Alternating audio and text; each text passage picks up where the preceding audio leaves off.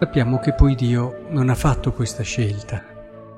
E dinanzi a coloro che hanno ucciso il suo amato figlio, non è sceso facendoli morire tutti, ma la scelta di Dio è quella di una giustizia diversa, una giustizia che conquista le persone attraverso l'amore, la misericordia e la fiducia.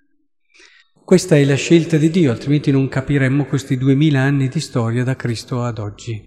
E chi fa fatica a capirli è proprio perché non riesce ad entrare nella logica di Dio. È molto importante cogliere questo. Mi tornano in mente, ad esempio, ne abbiamo vari, eh, di esempi, San Carlo Luang e compagni. Li ricordiamo proprio oggi nella messa. Martiri e come tutti i martiri morti pregando per coloro che li uccidevano e cantando lodi a Dio. E così anche, mi viene in mente anche quello che ci raccontava Alessandro Dovegna quando parlando di Don Puglisi che è stato appunto fatto beato e quindi ne hanno parlato in molti in questi giorni, ci ricordava che ciò che ha alla fine fatto convertire colui che l'ha ucciso e quindi alla fine eh, cambiare nel cuore è stato lo sguardo di Don Puglisi quando lo stava uccidendo.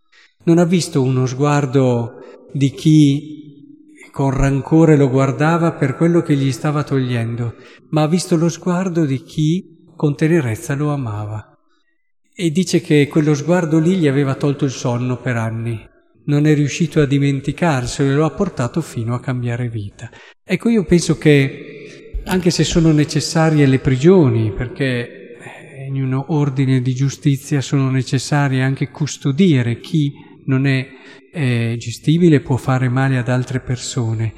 È molto importante che anche in questi luoghi, come in generale, però il lavoro di ricostruzione della personalità, di accompagnamento, di crescita della personalità debba sempre essere fondato sulla fiducia. E, e penso che Dio stesso ci abbia mostrato questa via e ce la stia mostrando. Se la vogliamo capire, ce la sta mostrando in modo, anche quando ci lamentiamo, sentivo proprio l'altro giorno una, una, una signora che diceva, ma perché Dio non è intervenuto? Hanno massacrato quel ragazzo, ma perché Dio non è intervenuto a fermare?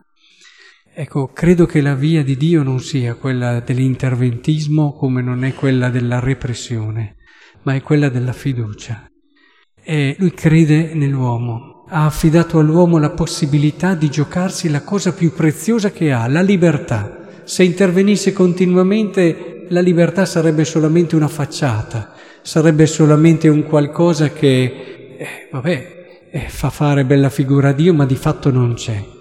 Dio nella sua verità e autenticità invece ha scelto la via della libertà e della fiducia e la sta conducendo avanti fino in fondo. È più addolorato lui dei parenti di chi è stato ucciso, ad esempio, è più addolorato, ma va avanti, va avanti credendo nell'uomo.